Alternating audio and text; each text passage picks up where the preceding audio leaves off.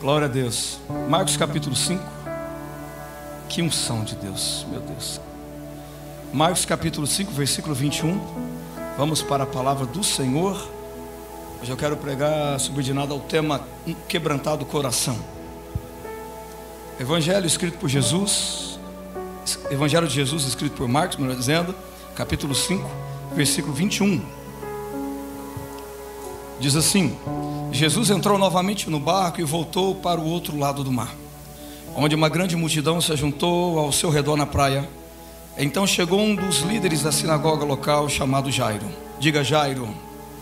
Quando viu Jesus, prostrou-se aos seus pés e suplicou repetidas vezes: minha filhinha está morrendo, por favor venha e ponha as mãos sobre ela e cure-a, para que ela viva.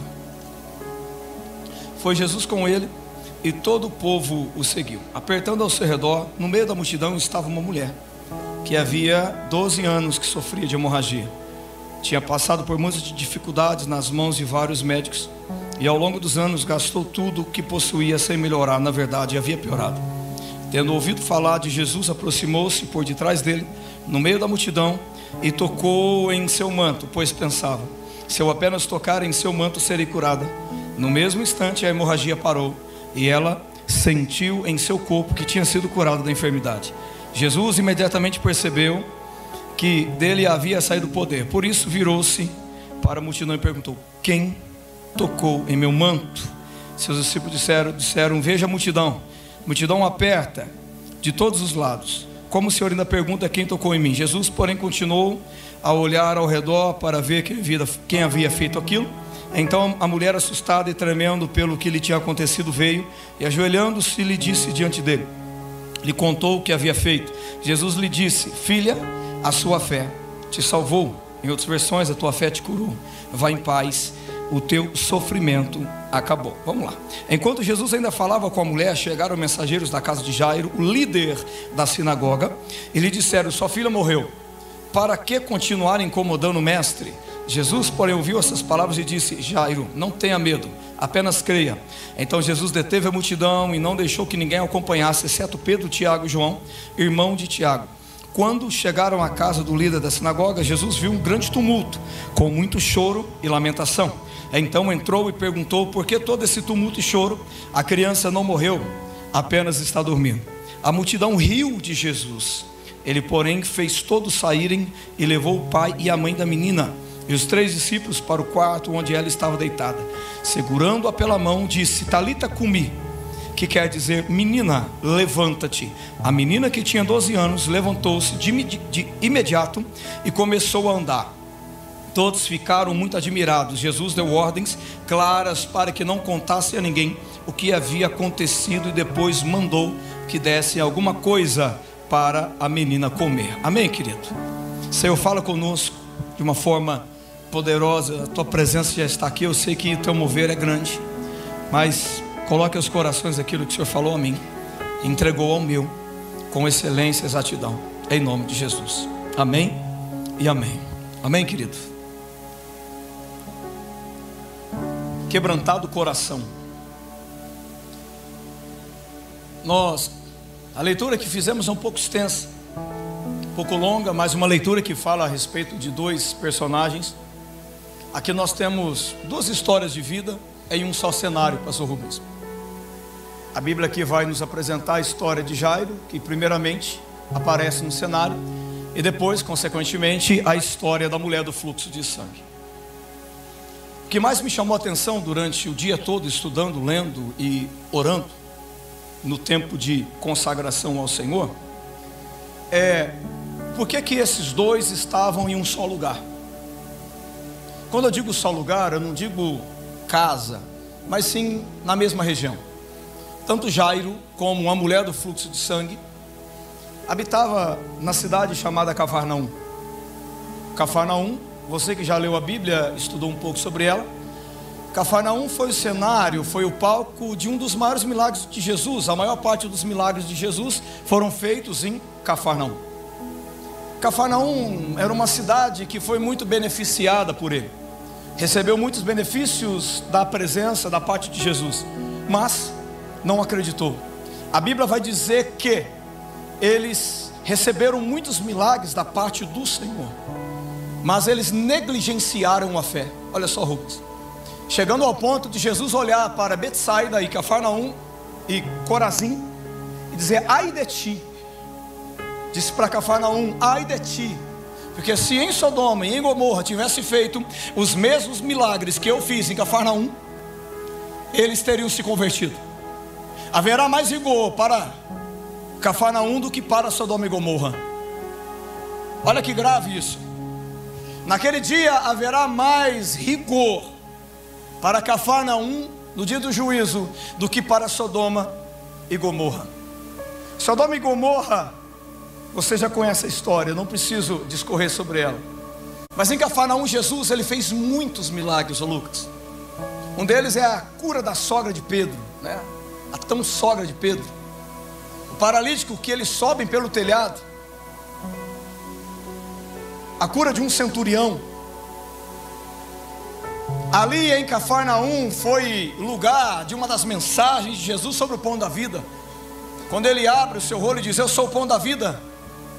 E a história vai dizer que possivelmente ele pregou dentro da sinagoga de Jairo, porque Jairo era um dos principais da sinagoga de Cafarnaum. Imagina só, Jesus durante muito tempo, ele amava, pensa um lugar que ele amava fazer milagre, Cafarnaum. Interessante, né? Como Jesus ama estar em lugares que parece que eu e você não queremos nem saber. Como que Jesus ama estar em lugares que eu e você não estamos nem aí por aquilo que Ele tem a fazer, mas pela sua misericórdia Ele opera milagres, Ele opera maravilhas. Cabe a mim negligenciar a fé ou não? Ele ama estar em lugares aonde eu não quero estar. Por quê, pastor? Porque a sua misericórdia é grande. Porque se ele fosse abençoar, se ele fosse agir, se ele fosse fazer pelo meu mérito, ninguém estaria aqui hoje. Ninguém mereceria nada. Ninguém merece essa graça. Ninguém merece o que ele fez. Ninguém merece nada dele. Mas a sua graça me alcançou. A sua bênção me alcançou. A sua presença me alcançou. E tudo se fez novo. Durante muito tempo no seu ministério, ele prega em Cafarnaum. Cafarnaum foi palco dos maiores milagres dele. Pessoas o dia todo falavam: olha, passou aquele Jesus, filho de José, aqui e fez esse milagre. Ficou sabendo do rapaz que Jesus curou lá no meio de uma casa. Um bando de doido ergueu aquele paralítico em cima de um telhado e desceu eles ali. É desses doidos que Jesus está levantando nessa geração. Tem alguém paralítico, jogado ao chão, irmão, se for preciso pegar no colo, subir um telhado e descer no meio de uma sala, não importa. O que importa é que eu quero estar onde Jesus está. Deus está levantando uma geração para conduzir outros aonde Jesus está. Não importa a circunstância, não importa os obstáculos, Ele quer encontrar essa geração que tem fome e sede para conduzir os doentes até ele. É essa geração. Cafarnaum foi palco de gente de fé, só que eles negligenciaram com o tempo. O problema não é o fogo. Ai, Jesus, aleluia. O detalhe é você permanecer esse negócio em santidade até a volta de Jesus. O que importa não é o teu começo, o que importa é o teu final. Começar bem, todo mundo começa. Eu quero ver você terminar na mesma fé, no mesmo sorriso, no mesmo ânimo, na mesma força. Começar bem é fácil. Eu quero ver você passar pelo deserto dizendo que só o Senhor é Deus. Ele vai intervir nessa situação. Eu quero ver você sorrir em dias de lágrimas. É isso que Ele espera de você. É isso que Ele espera de você. Cafarnaum, Anderson, presenciou muitos milagres. Muitos milagres. Só que a negligência da fé, estou sendo bem objetivo, fez com que Jesus odiasse aquela cidade, a ponto de liberar uma palavra de justiça e juízo. Ele opera muitos sinais e maravilhas nas nossas vidas, mas o tempo passa. O fato de você não enxergar mais nada que Ele está fazendo, não é porque Ele não está fazendo, é você que não enxerga. O fato de você não enxergar mais o trabalhar dEle faz com que você negligencie a sua fé, trazendo sobre ti uma palavra de juízo, trazendo sobre você uma palavra de condenação. Ele tem tanta coisa boa para te dar essa noite, cristão. Não negligencie esse vale que você está passando. Dê glória a Deus. Não negligencie a sua fé. Acredita. Posso perder tudo, mas não perco aquilo que Ele me deu através da fé. Acredita. Deixa eu te falar uma coisa. Quem tem um chamado aqui? Você realmente acredita nesse negócio chamado chamado? Você crê nesse chamado que você tem? Você crê no teu chamado, Saulo? Você crê, Alexandre? Você crê, Lucas? Qual que é o teu chamado? Você crê nesse chamado? Esse chamado vai custar sangue. Esse chamado vai custar lágrimas. Esse chamado vai custar renúncia. Esse chamado vai custar mais dor do que abundância. Esse chamado vai doer. Esse chamado vai te custar lágrima. Esse chamado vai machucar mais do que curar. Enquanto outros te machucam, quem te cura é Deus. Enquanto no teu chamado tudo se levanta para destruir a sua fé, Deus se levanta do trono e derrama azeite sobre você. Estava na escola de profetas, eu peguei o meu pastor Saulo e falei: pastor Saulo, pelo amor de Deus, vem cá. Quando eu vou, vem cá, ora por mim. O Saulo estava assim. Eu falei: não, vem cá um pouco.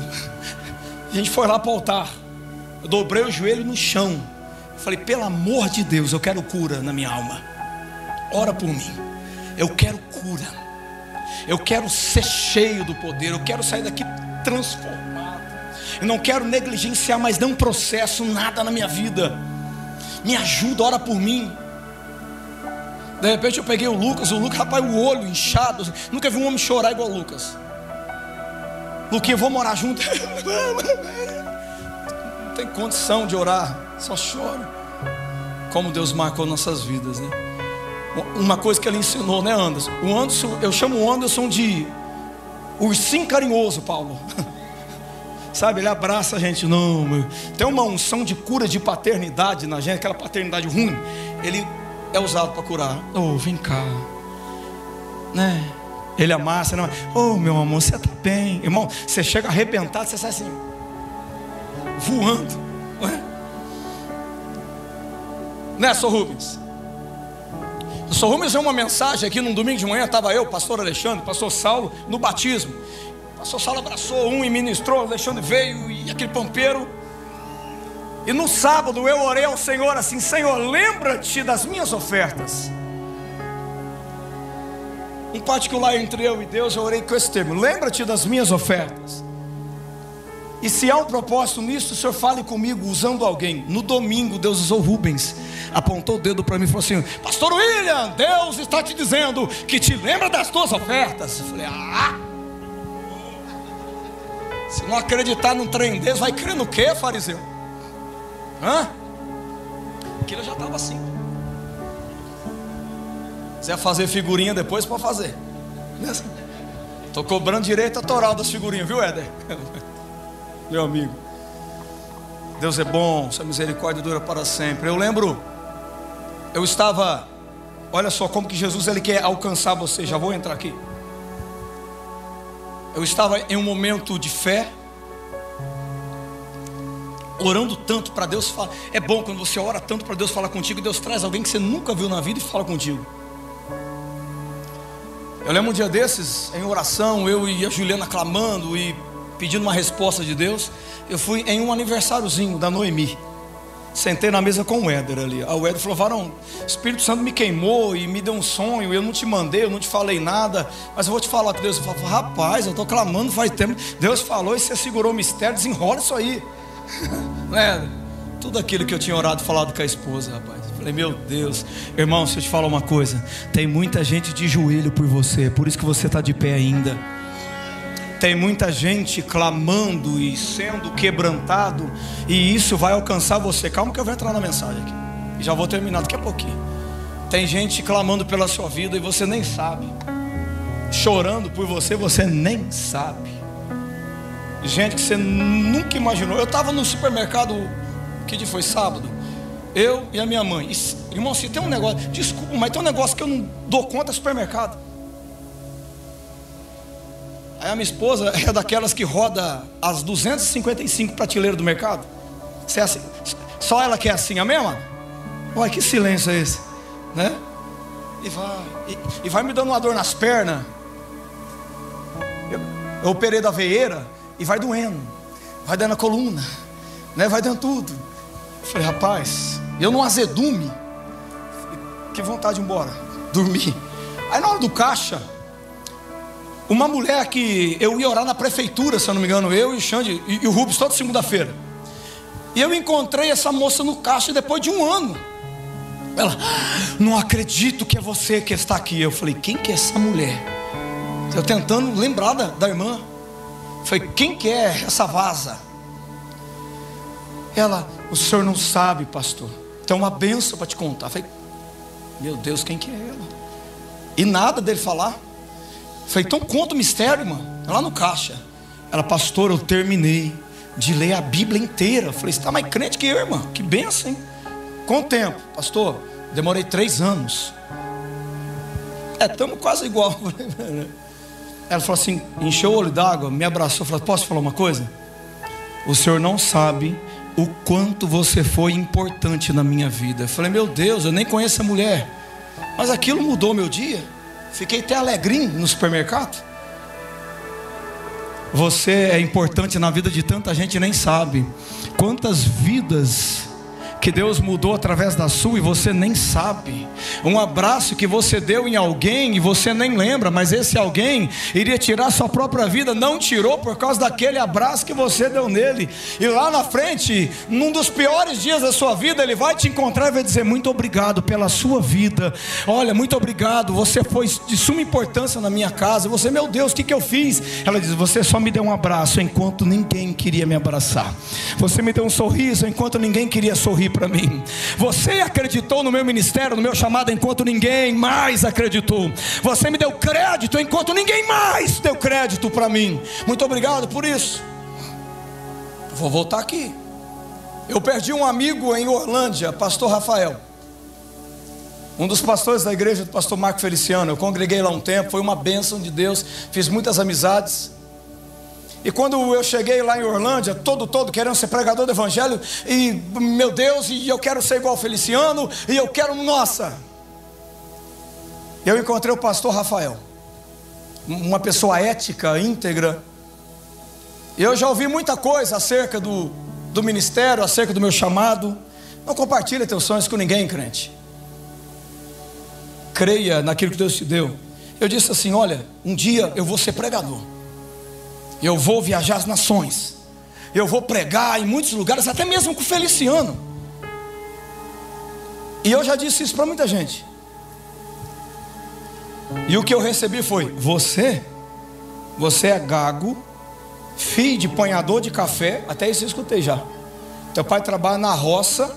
Você não é filho de pastor, eu sou. Ouvi isso já. Quando eu olhei para esse pastor Rafael, ele disse assim, meu querido, que tinha uma voz bonita, meu querido, eu acredito em você. Você vai ser o que você acreditar em Deus ser. Não deixa ninguém parar a tua chamada. E detalhe, hein? Eu ainda vou ver você em muitos congressos, até com o Marco Feliciano. Irmão, eu cansei de dividir púlpito com aquele homem. Estou te falando. Quantos congressos cruzados, eu sentado ali magrinho, sabe, aquele terno de uma listra só, ele todo com aquele ternão, aquele sapatão brilhante. Eu olhava e falei, Deus, eu queria um sapato brilhante desse, um terno que você apertava o botão, um monte de luz assim, ó. É, queria tanto daquele. Só que, né, aprove Deus o levar. Não estou aqui para julgar ninguém, né? E foi ceifada a sua vida. Sofri demais, porque me ajudou muito, me apoiava, fazia umas agendas para mim, dizendo, ó, oh, acredito em você, hein? Quantas pessoas que passaram pela tua vida e disseram, acredito em você, confio em você, eu creio no seu potencial, ainda que ninguém acredita, eu acredito, eu vou te ver voar, eu vou te ver chegar nas alturas, eu creio em você, eu acredito em você. Amém? Jesus acreditava em Cafarnaum, mas eles não deram crédito. Tem muitos amigos que creem em você. Dê valor a isso. Nunca desista da tua chamada, porque o teu quebrantamento pode mudar uma história. Vamos lá. tantos milagres, tantas coisas que Jesus fez em Cafarnaum. E agora, quando ele abre um dos textos da Torá, lendo na sinagoga de Cafarnaum, Jairo estava lá, diz a história.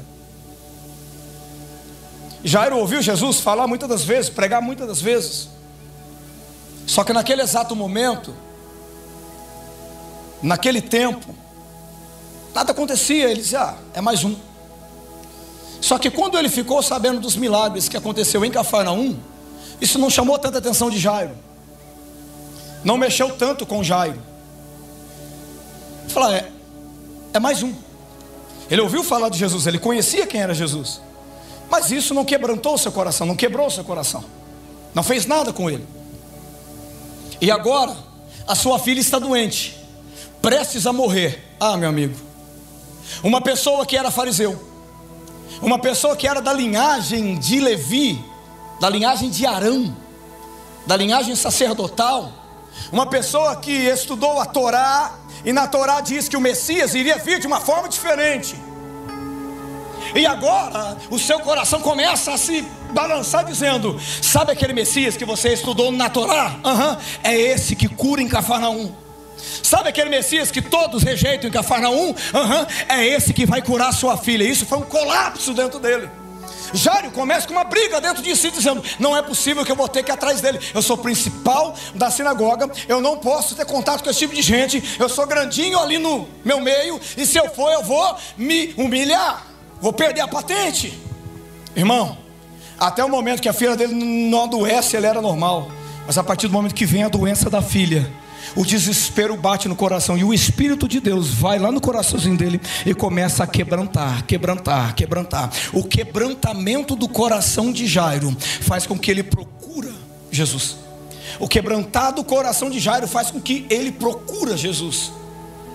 Eu preparei aqui um monte de coisa, mas não falei nada disso aqui hoje, né? Que coisa linda.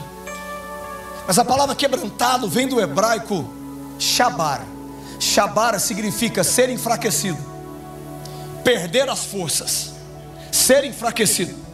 Jairo, durante um tempo, todos os momentos que ele via Jesus, nada acontecia, mas a partir do momento que a sua filha ficou doente, o Espírito Santo começou um processo de enfraquecimento do seu coração. Sabe o que, que eu faço você entender nessa noite? Que existem coisas, quando Jesus quer mudar minha vida, quando Ele quer mudar a tua casa, quando Ele quer mudar o nosso tempo, Ele começa a gerar circunstâncias de enfraquecimento. Quem está perto de você vai dizer, está fraco, está morto, está batido, está morrendo, mas na realidade Ele só está quebrantando para chegar mais perto. Vou falar de De novo, na realidade ele só está quebrantando para chegar mais perto. Perto está o Senhor de todo aquele que tem um coração quebrantado. Ele gera situações, circunstâncias, ele arrebenta você para que ele chegue perto. Ele arrebenta, ele mexe, ele mexe com a tua estrutura, ele mexe com o teu financeiro, ele mexe com a tua casa, para ele chegar perto. Sabe por quê? Porque a intenção dele, Rubens, não é curar apenas Jairo, a intenção dele é mudar a história de uma geração inteira. Vamos lá, eu vou correr aqui, meu tempo já foi. O quebrantar do coração de Jairo através da doença da filha faz com que Jairo corra até ele desesperadamente. Cafarnaum ficava às margens norte do mar da Galileia. Então era um lugar de muita pesca, muito comércio de peixe, tinha muita gente ali. Jesus gostava desse negócio de praia, gostava de pregar em praia, nunca vi, né? E aí estava Jairo, porque ficou sabendo que quando ele vem de Gadara, ele passa ali. E ele ficou sabendo que Jesus iria estar ali. Quando Jesus chega, quando ele aparece, lá está Jairo, o próprio Jairo. Olá, Jesus, está lembrado de mim? Eu sou aquele que te dei oportunidade na minha sinagoga.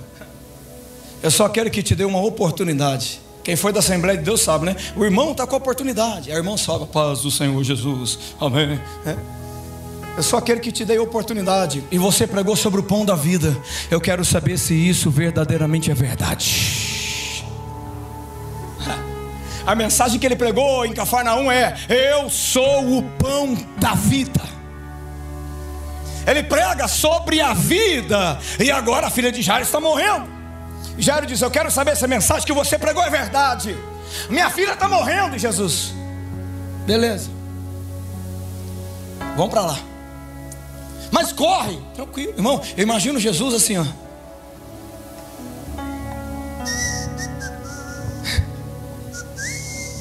Corre, vamos logo.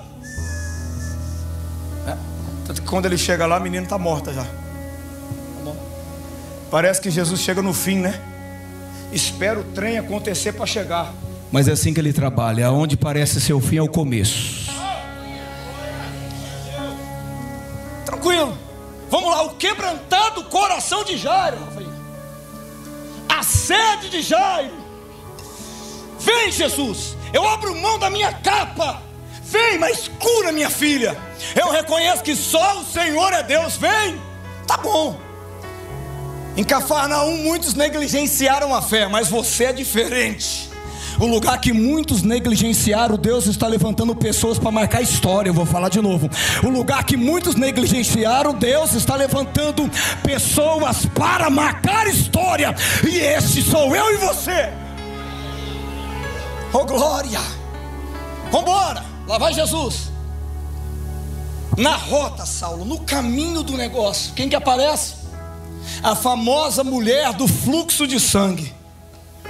Ah... Eu perguntei, será que isso é à toa? Será que isso é normal?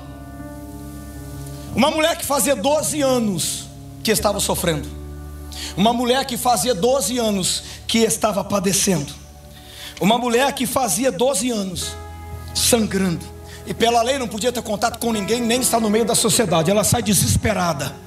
Porque ela sabia, muitos negligenciaram a fé em Cafarnaum, mas eu tenho fome, eu tenho sede. Ah, para, irmão. Muitos não querem nem saber do filho do carpinteiro, mas eu quero. Se eu tão somente tocar na veste dele, eu serei sarada. Se eu tão, eu não preciso nem de ver ele, mas se eu tocar ele, eu sei que tudo na minha vida vai mudar, meu irmão. O Jesus que você tem de sobra, tem muita gente querendo tocar apenas. O Jesus que você tem de balde, tem muita gente querendo abraçar Ele, querendo tocar Ele, querendo ter intimidade com Ele. Dá valor nesse Jesus, cristão. Aplauda Ele, só para eu beber água aqui. Dá valor a Ele. Oh glória. Ah, se eu tão somente tocar a orla dele. Eu pergunto, o que fez o Senhor ir até essa mulher? Ele falou, não, meu filho, eu não fui até a mulher. Aqui eu acabo. Eu fui até Jairo. Fala, mas o que, que tem a ver a mulher então no negócio? Eu não fui até a mulher, eu fui até Jairo. Eu fui até Jairo. Eu falei, como assim? A filha de Jairo tinha doze anos. E estava morrendo. Aquela mulher sangrava, fazia doze anos. Eu falei, Deus, o coração quebrantado de Jairo fez com que Jesus não apenas fosse, presta atenção que aqui é a chave, fez com que Jesus não apenas fosse até a casa de Jairo, mas encontrasse a mulher no meio do caminho. Te falei, você entender. Ouvimos na escola de profetas essa comparação. Eu, eu, eu já preguei isso antes. Eu falei, falei para o Mateus, eu já preguei isso aí antes. Por que que Jesus ele cura a mulher do fluxo de sangue primeiro? Para depois ressuscitar a menina que já estava morta. Aqui nós temos duas gerações dentro da igreja, dentro do mundo, duas gerações. A geração antiga que abriu o caminho para eu passar, e a geração nova, esse bando de doido que está levantando cheio do poder do Espírito Santo, subindo até em árvore. Está entendendo? Só que por que Deus curou a mulher do fluxo de sangue primeiro, Guilherme? Porque não tem como Jesus levantar uma geração sem antes curar outra. Vou falar de novo. Não tem como aqui nesse lugar Deus levantar esse monte de jovens sem antes Ele curar você que está com o coração sangrando, com o coração ferido, abatido no ministério. Já pregou, não prega mais. Já cantou, não canta mais. Já dançava, não dança mais. Era do ministério, está parado, está parada. Ei, Deus vai curar você e levantar você. Você não vai ser esquecido. Você não vai ser esquecida. Além dessa geração que Ele está levantando, Ele cura você primeiro. Ele abre o caminho para você primeiro. Bate palma para Jesus. Ele levanta uma geração, mas antes Ele cura. Ah, é que o tempo já foi, irmão. Mas se eu perguntar para você, quem é ferido? Quem já foi ferido na chamada? Quem já foi ferido no ministério?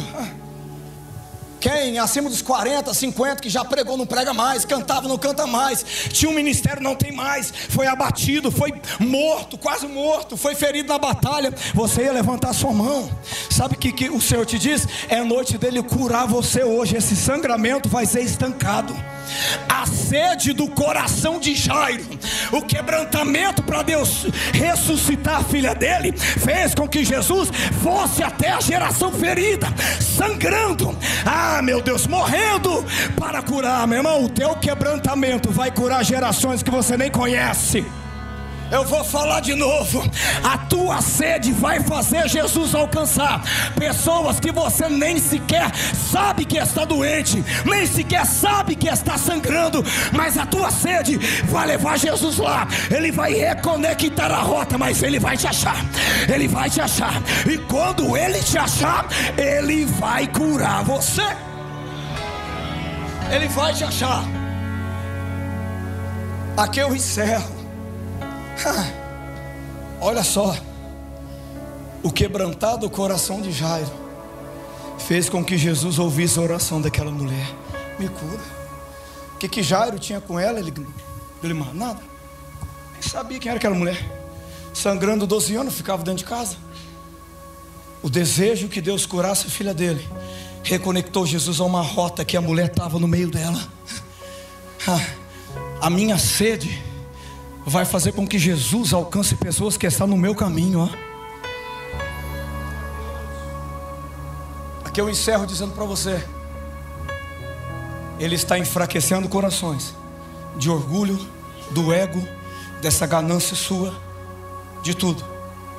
Está enfraquecendo para Ele chegar mais perto de você. Existe uma profecia que se encontra em Ezequiel, ou melhor dizendo, Zacarias capítulo oito, versículo vinte e três. Aqui eu encerro para a gente orar. Se puder projetar para mim, eu agradeço. Isso aqui é pesado. Eu estudo Bíblia há vinte anos, nunca vi isso. Nunca li isso aqui. Vem cá, meu papel.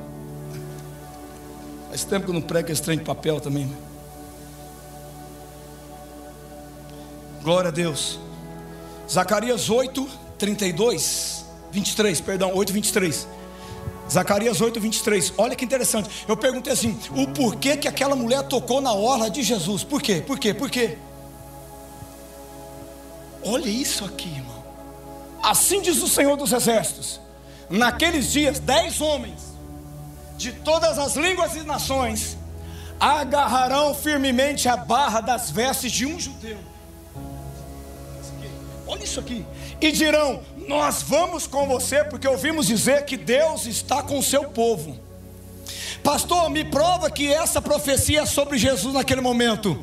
Aqui, se eu inverter a pessoa, o original diz assim: e Deus é convosco. E a Bíblia diz que ele se chamaria Emanuel. Deus, na terceira pessoa, Deus é convosco. Mas se você vai dizer, você vai falar: Deus é conosco. É ou não é? Na primeira pessoa, Deus é conosco. Na terceira, Deus é convosco. E aqui eu falei: Senhor, nunca li isso na Bíblia. Nunca li isso na Bíblia. Porque ouvimos dizer que Deus está com o seu povo. Ó, dez homens de todas as línguas e nações agarrarão firmemente a veste das tuas... Uh, a barra das tuas vestes de um judeu. E dirão: nós vamos com você, porque ouvimos dizer que Deus está convosco. Vamos ver se isso é verdade. Mateus capítulo catorze, verso trinta e seis. Aqui eu encerro e você fica de pé para a gente orar. Louvado seja o nome do Senhor. Mateus capítulo catorze, verso trinta e seis. Santo, santo é o nome. Alguém pode ler para mim aqui? Vem cá, vem cá, Alexandre. Lê com voz. Suplicaram-lhe que apenas pudesse tocar nas barras do seu, na borda do seu manto, e todos os que nele tocaram foram curados. suplicaram-lhe que apenas pudessem tocar na borda do seu manto. Ah, mas não foi só a mulher que tocou, Saulo? Na ordem cronológica, a mulher tocou primeiro. E eu fui ler que a mulher, ela não tinha obrigação de carregar o manto com essas franjas. Não quero entrar nessa parte, demora muito. No tzit, tzit, que são as franjas da santidade do sacerdote, porque o sacerdote carregava para lembrar que tinha que ser santo. Deus fala que a mulher não precisava, era livre de carregar isso, porque Deus deu a ela sensibilidade suficiente para andar em santidade. Ah, depois que eu vi isso, eu falei, meu Deus, a mulherada, cadê a mulherada santa aí? Deus, não é à toa que é superior a gente, né? Ô raiva. Enquanto o homem carrega, ela disse, eu sei, eu não preciso carregar, mas se eu pelo menos tocar nisso, o que está codificado nisso vai vir na minha vida. Se eu apenas tocar, eu sei que ele vai fazer parte do meu ser, então deixa eu tocar. Aqui a profecia de Zacarias oito, vinte e três vai dizer, dez homens de todas as nações um dia tocará a orla do manto de um judeu, porque ele era cheio do Espírito Santo e Deus estava com ele. Ah, meu Deus, a primeira a tocar não foi um homem, Rubens. A primeira a tocar foi uma mulher cheia de fé, para quebrar todo o paradigma e dizer assim, ei, escuta, esse Jesus, o meu Jesus, o teu Jesus, ele não é exclusivo, ele é de todo o coração quebrantado que queira essa presença. Deixa eu ver se você tem a mesma sede que eu tenho. Fica de pé.